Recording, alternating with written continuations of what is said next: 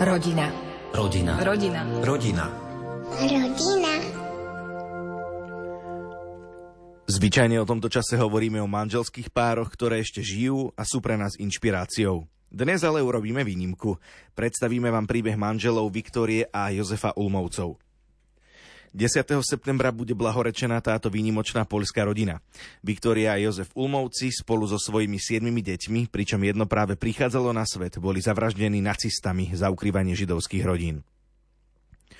Hovoríme o nich ako o milosrdných Samaritánoch z Markovej.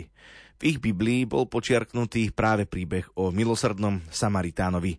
Redaktor Ondrej Rosík sa rozprával s dobrovoľníkmi, ktorí pripravujú slávnosť blahorečenia. Skúsme povedať nejaké také základné informácie o tejto rodine. Začneme teda najprv predstavením rodiny. Čo vieme povedať o Jozefovi? Aké bolo jeho rodinné pozadie? Čomu sa venoval? To nám povie otec Martin Tokár.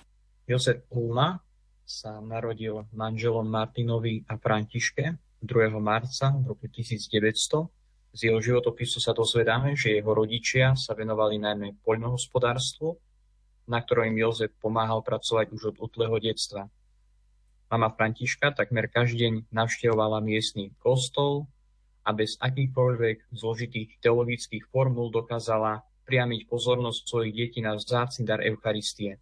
Taktiež vieme, že Jozef vyštudoval poľnohospodárskú školu Pilzne, ktorú končil aj s vynikajúcimi výsledkami, bol záhradníkom a zapájal sa do rôznych spoločenských aktivít. Jozef bol v obci pomerne známy človek, angažoval sa v Združení katolíckej mládeže a vo Zväze vidieckej mládeže Poľskej republiky.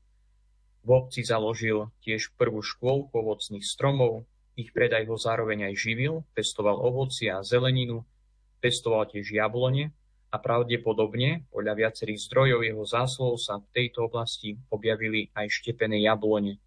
Zaoberal sa aj včelárstvom a tiež aj chovom priatky Murušovej.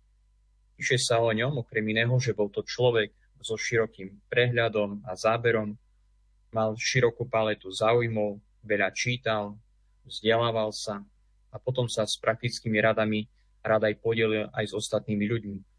Dodnes sa zachovala aj časť jeho domácej knižnice, kde mal knihy o elektrotechnike, fotografovaní, o využití vetra, aj publikáciu obyvateľov Austrálie. Jozef si dokonca dokázal skonštruovať veternú elektráreň na tvore, vďaka čomu ako prvý v dedine vymenil olejové lámpy za elektrické osvetlenie. Vyrobil si aj prístroj na viazanie kníh, zostrojil si fotoaparát, mal veľkú záľubu o fotografovaní, vďaka čomu sa zachovalo viacero fotografií jeho manželky Viktorie a ich deti dodnes. Spočiatku používal vlastnoručne zostavený fotoaparát, ale časom začal používať profesionálne vybavenie, vďaka ktorému zdokumentoval každodenný život obyvateľov svojej rodnej obce Markovej. Predstavme si ešte Viktóriu. Čo o nej teda vieme povedať, z akej rodiny pochádzala Janka Kampošová? Viktória Umová sa narodila 10. decembra 1912 ako siedme dieťa Janovi a Františke. Rodičia Viktórie boli zapojení do rôznych farských aktivít a hoci jej mama zomrela, keď mala Viktória len 6 rokov, otec jej dal jasný príklad, ako sa v praxi žije viera. Z ich domu rodiny nikdy nikto bol v núdzi neodchádzal hladný. Boli na blízku tým, ktorí potrebovali pomoc a hoci žili veľmi skromne, počas sviatkov roznášali balíčky s jedlom tým, čo mali ešte menej. Ľudia ich však mali radi aj preto, lebo vedeli byť blízko iným aj dobrým slovom a radou. Otec jej zomrel rok pred svadbou. Mala povesť veľmi láskavej a ochotnej ženy. Podobne ako Jozef, od ktorého bola mladšia o 12 rokov, sa aj ona spoločensky angažovala. Hrávala ochotnícke divadlo a navštevovala rôzne kurzy, ktoré ponúkala ľudová univerzita v Goči. Hoci bola Viktória veľmi skromná, tichá, ba až taká plachá, mala veľkú vnímavosť na potreby iných a nebála sa konať, keď videla, čo bolo treba. Napriek zdaniu utiahnutosti bola veľmi silnou a odvážnou ženou. vedela vysvetliť aj zložité veci jednoducho a bez dlhých rečí.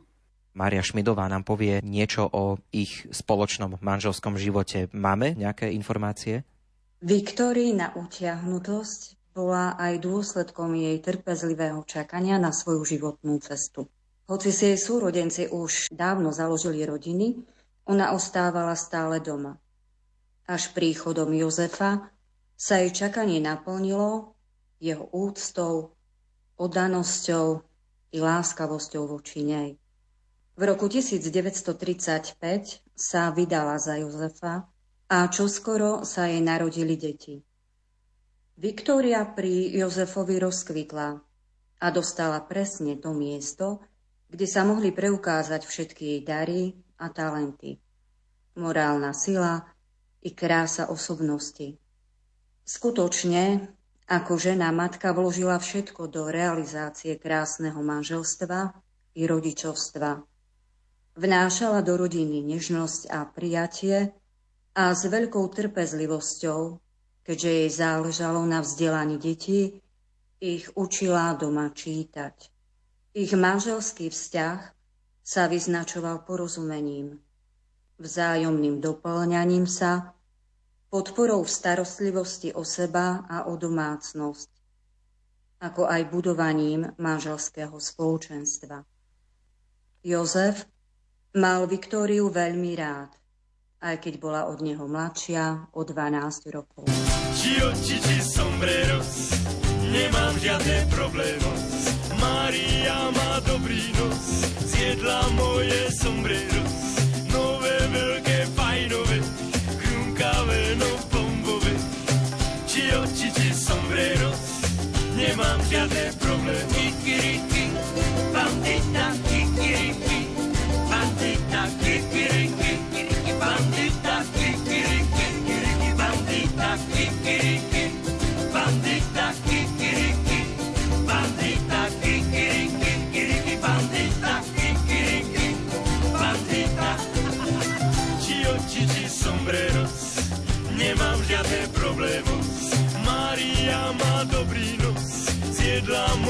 moje sombreros.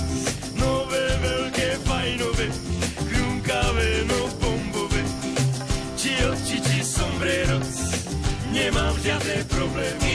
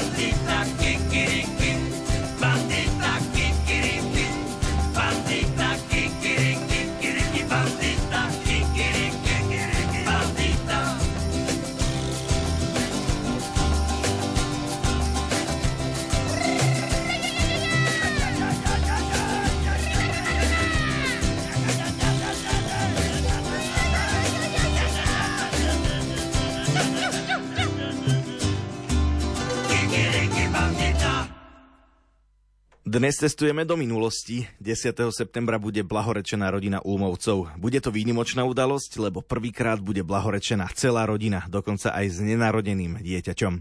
Ondrej Rosík sa rozpráva s dobrovoľníkmi, ktorí pripravujú slávnosť blahorečenia.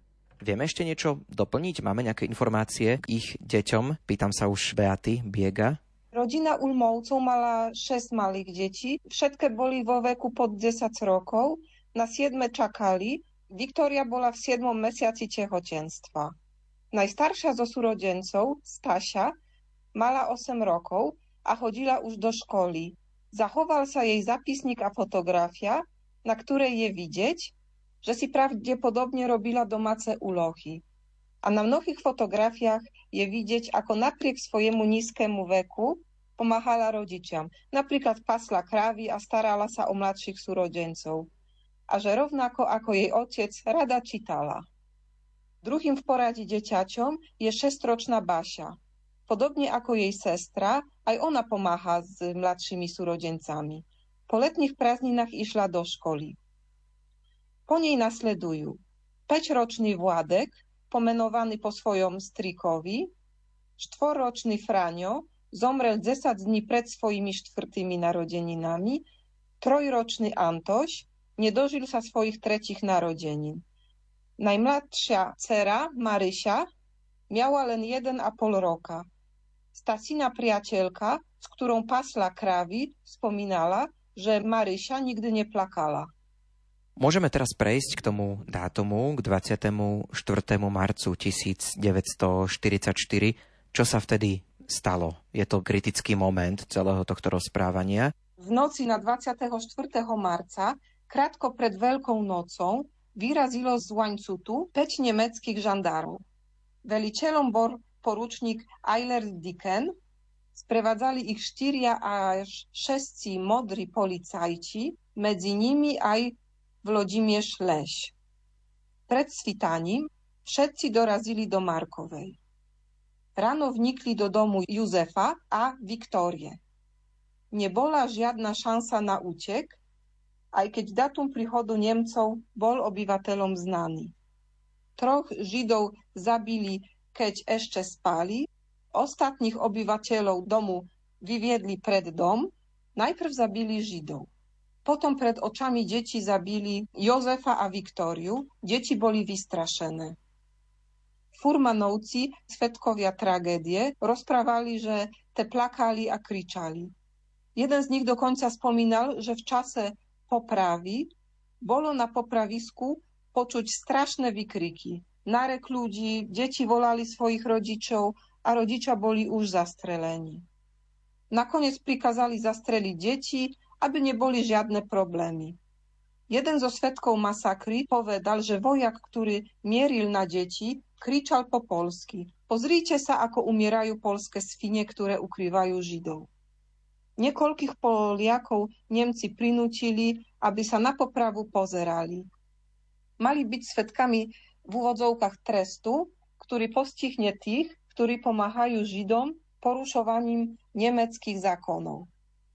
Po zastrelení Viktórie si miestni obyvatelia všimli, že tesne pred popravou začala rodiť. Otázka teraz na otca Martina Tokára, rodín, ktoré si prešli niečím podobným, o čom sme už aj hovorili v predchádzajúcich minútach, bude asi viacero. Prečo práve Ulmovci?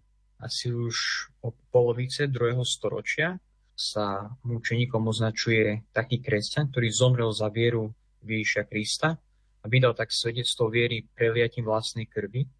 Benedikt XVI definuje mučenictvo takým spôsobom, že hovorí, že je to dobrovoľne prijatá smrť, vytrpená pre vieru, ten človek vytrpel pre vieru v Krista alebo pre praktizovanie nejakej inej čnosti o vzťahu k Bohu. V katolicizme sa pre kanonické dokázanie mučenictva musia v rámci procesu beatifikácie identifikovať štyri základné konštitučné prvky. Musí byť dokázané poprvé, že osoba musela byť prenasledovaná istým nepriateľom, po druhé osoba trpela fyzicky alebo psychicky, po tretie musí byť dokázané, že tá osoba na následky mučenia aj zomrela a po štvrté sa taktiež zohľadňuje aj nejaká tá samotná príčina smrti. Mučenictvo je teda skutkom veľkej obety a lásky. A katechizmus katolíckej cirkvi nás učí, že mučenictvo je najväčšie svedectvo o pravde viery, že je to svedectvo, ktoré siaha až po smrť.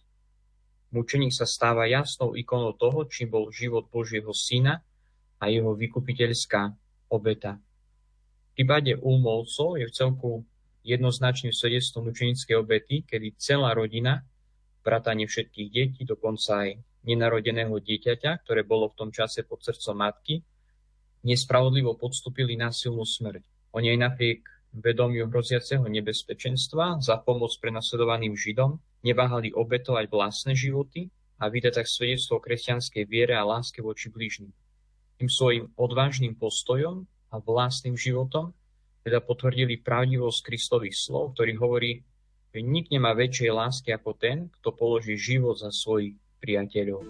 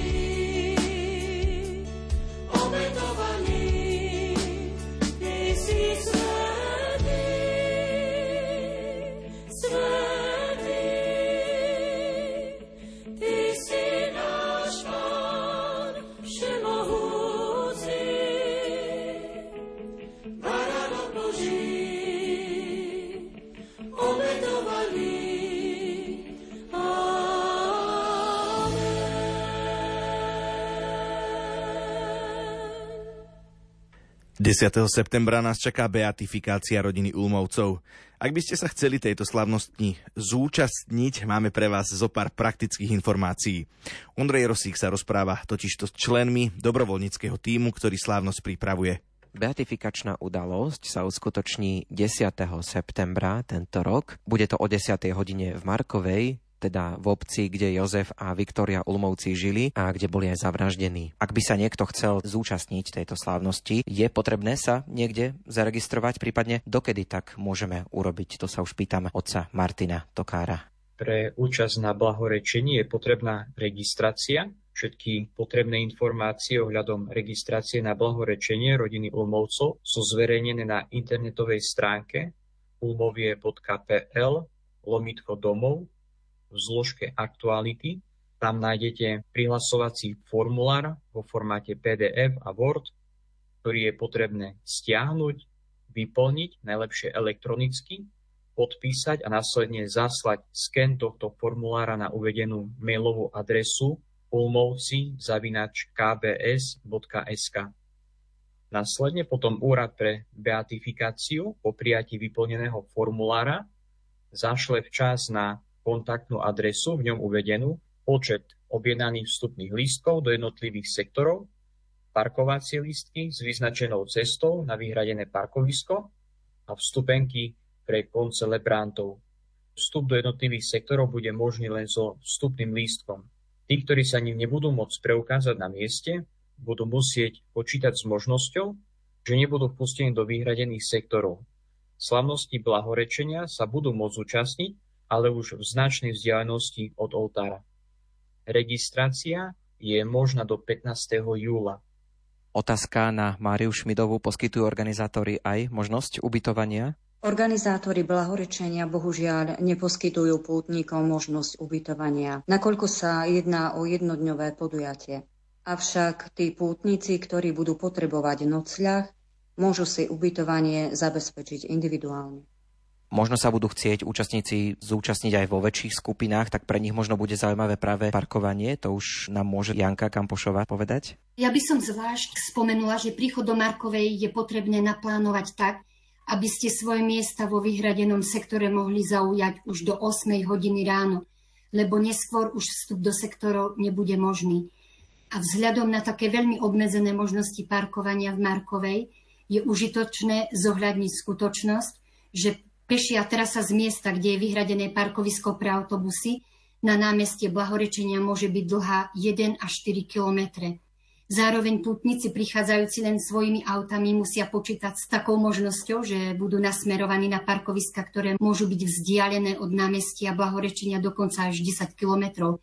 Preto je možno dobré, alebo odporúča sa využívať skôr také skupinové príjazdy autobusmi, možno skôr, aby sa tie farnosti tak aj pospájali, že keď niektorej farnosti bude menej ľudí, v druhej, že pospája sa tými autobusmi a budú mať to parkovisko, ktoré môže byť dlhé 1 až 4 kilometre od toho blahorečenia.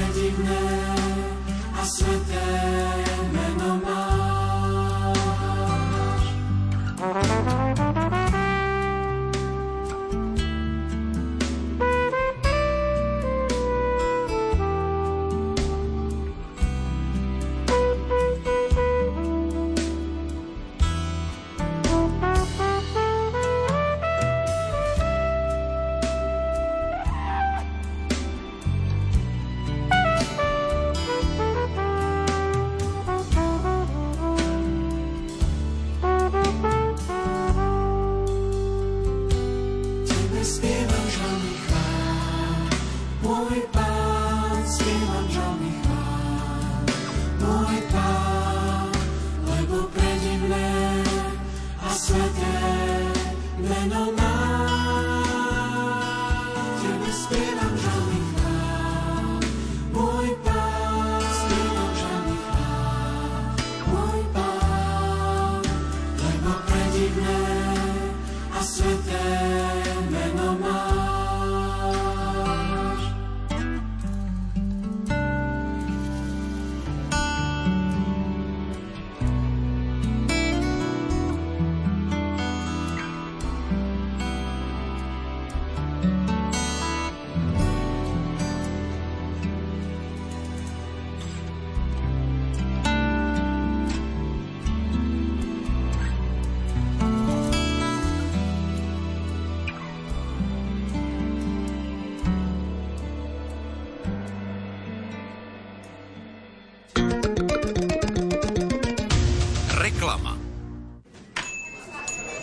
Vravíš zaujímavý pútnický zájazd? Vieš, chcel by som niečo neokúkané, niečo duchovné, zároveň niečo, kde som ešte nebol. Skúsime www.avema.sk pútnické zájazdy a majú tu napríklad Arménsko a Gruzínsko, krajiny so starobilými kresťanskými pamiatkami a môžeš ísť aj s Rádiom Lumen s kňazmi Jánom Krupom alebo Petrom Staroštíkom od 4. do 11. októbra, prípadne od 11. do 18. októbra za 1200 eur. No, za tú cenu čo tam mám? Ideš pohodlne lietadlom, vezmú ťa na vrch Ararat, uvidíš Ečmiadzínskú katedrálu zapísanú v UNESCO a kresťanské chrámy až zo staroveku. To sa celkom oplatí. Máš tam telefonický kontakt? Volaj na 0903 356 533. Rádio Lumen pre vás organizuje duchovné pobyty, pútnické zájazdy a aj výjazdy na rôzne púte. Pozrite si pravidelne aktualizovaný prehľad podujatí, na ktoré sa môžete prihlásiť. Na webe Lumen.sk kliknite na banner, kde sa stretneme. Prežite s nami nezabudnutelné chvíle na pobytoch v kúpeľoch Brusno alebo na duchovnej obnove v penzióne Zornička na Donovaloch. Objavte s nami svet na pútnických zájazdoch na Maltu, do Arménska a Gruzínska. Rádio Lumen. Už 30 rokov váš sprievodca na ceste k Bohu. Výstižne, jednoducho, radostne. Takto sa snaží priblížiť históriu Salesiánov počas ich storočného pôsobenia na Slovensku nová knižka z edície Viera Dovrecka s názvom Veselo o Salesiánoch 100 rokov s mladými. Knižka je pripomienkou mnohého krásneho a dobrého, čo do národa priniesli Salesiáni, reholníci oddaní výchove mladých ľudí. Môžete si ju kúpiť na e-shope www.donbosco.sk alebo objednať na telefónnom čísle vydavateľstva Don Bosco 0903 962 029.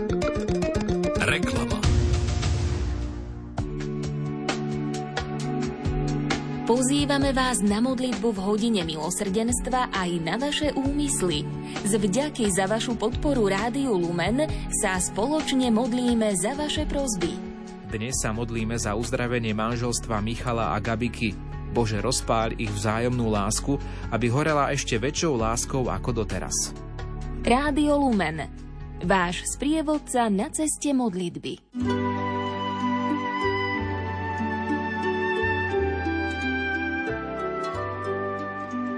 Pán Ježiš povedal svetej sestre Faustíne, vždy keď budeš počuť, že hodiny odbíjajú tretiu, ponáraj sa celá do môjho milosrdenstva. Neskôr počula jeho prísľub.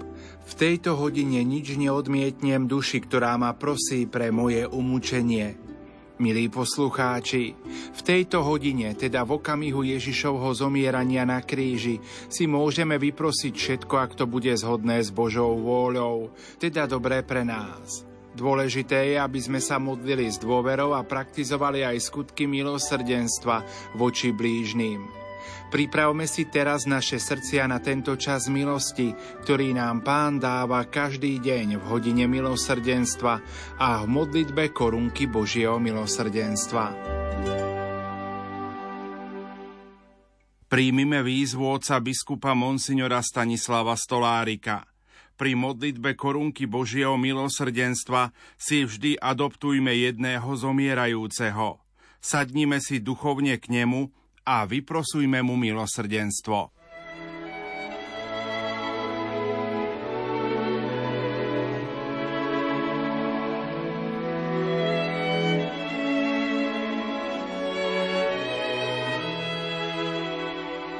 O krv a voda, ktorá si vyšla z najsvetejšieho Ježišovho srdca ako prameň milosrdenstva pre nás. Dôverujeme Ti. O krv a voda, ktorá si vyšla z najsvetejšieho Ježišovho srdca ako prameň milosrdenstva pre nás.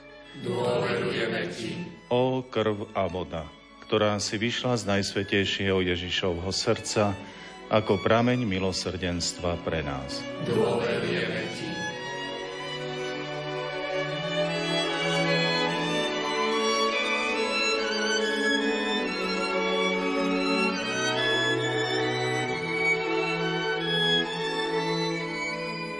Na čo sa pozriem, písala svetá sestra Faustína v deníčku, všetko mi hovorí o jeho milosrdenstve. Aj samotná Božia spravodlivosť mi hovorí o jeho nepreniknutelnom milosrdenstve, lebo spravodlivosť vyplýva z lásky.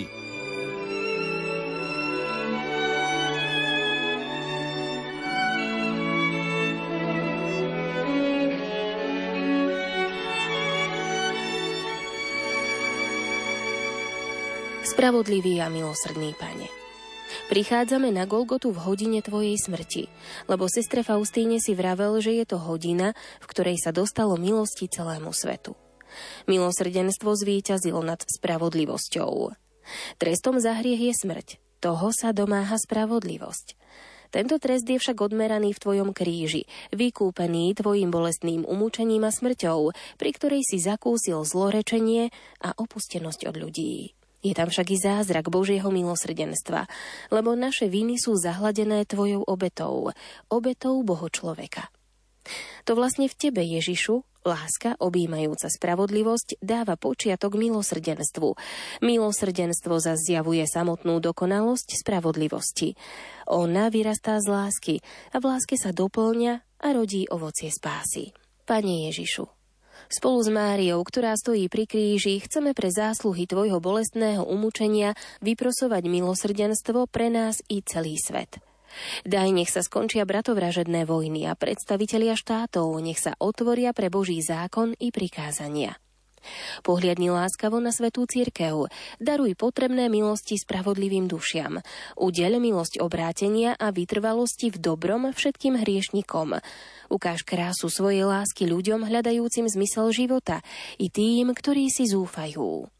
Obdar silou a trpezlivosťou chorých a trpiacich príjmy do väčšného príbytku v nebi.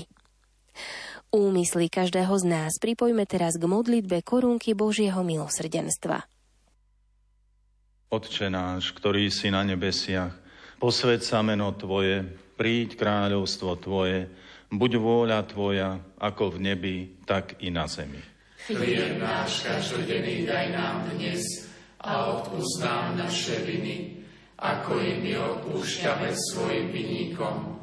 A neuved nás do pokušenia, ale zbav nás zlého. Amen.